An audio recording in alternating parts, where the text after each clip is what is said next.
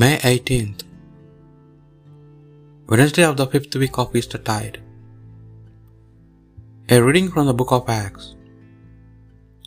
Some men came down from Judea and taught the brothers, Unless you have yourself circumcised in the tradition of Moses, you cannot be saved. This led to the disagreement, and after Paul and Barnabas had a long argument with these men, it was arranged that Paul and Barnabas and others of the church should go up to Jerusalem and discuss the problem with the apostles and elders. All the members of the church saw them off, and as they passed through Phoenicia and Samaria, they told how the pagans had been converted. And this news was received with the greatest satisfaction by the brothers. When they arrived in Jerusalem, they were welcomed by the church and by the apostles and elders, and gave an account of all that God has done with them. But certain members of the Pharisees' party who had become believers objected, insisting that the pagans should be circumcised and instructed to keep the law of Moses.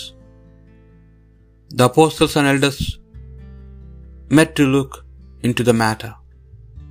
The word of the Lord. I rejoiced when I heard them say, Let us go to God's house. I rejoiced when I heard them say, Let us go to the God's house. And now our feet are standing with your great at your gates, O Jerusalem. I rejoiced when I heard them say, Let us go to God's house. Jerusalem is built as a city strongly compact. It is there that tribes go up, the tribes of the Lord.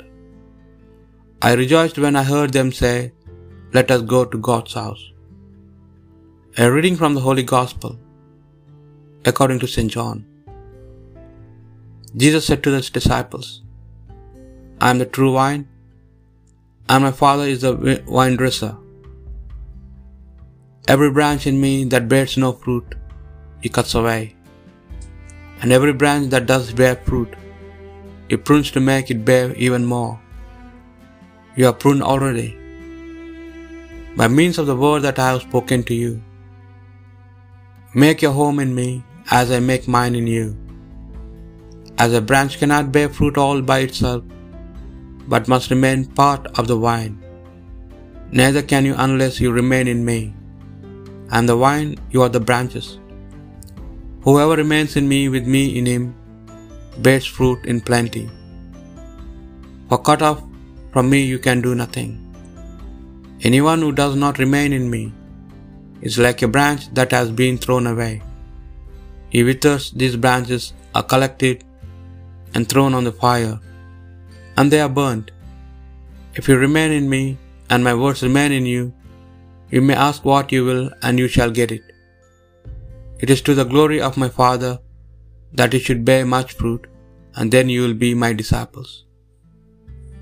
The Gospel of the Lord.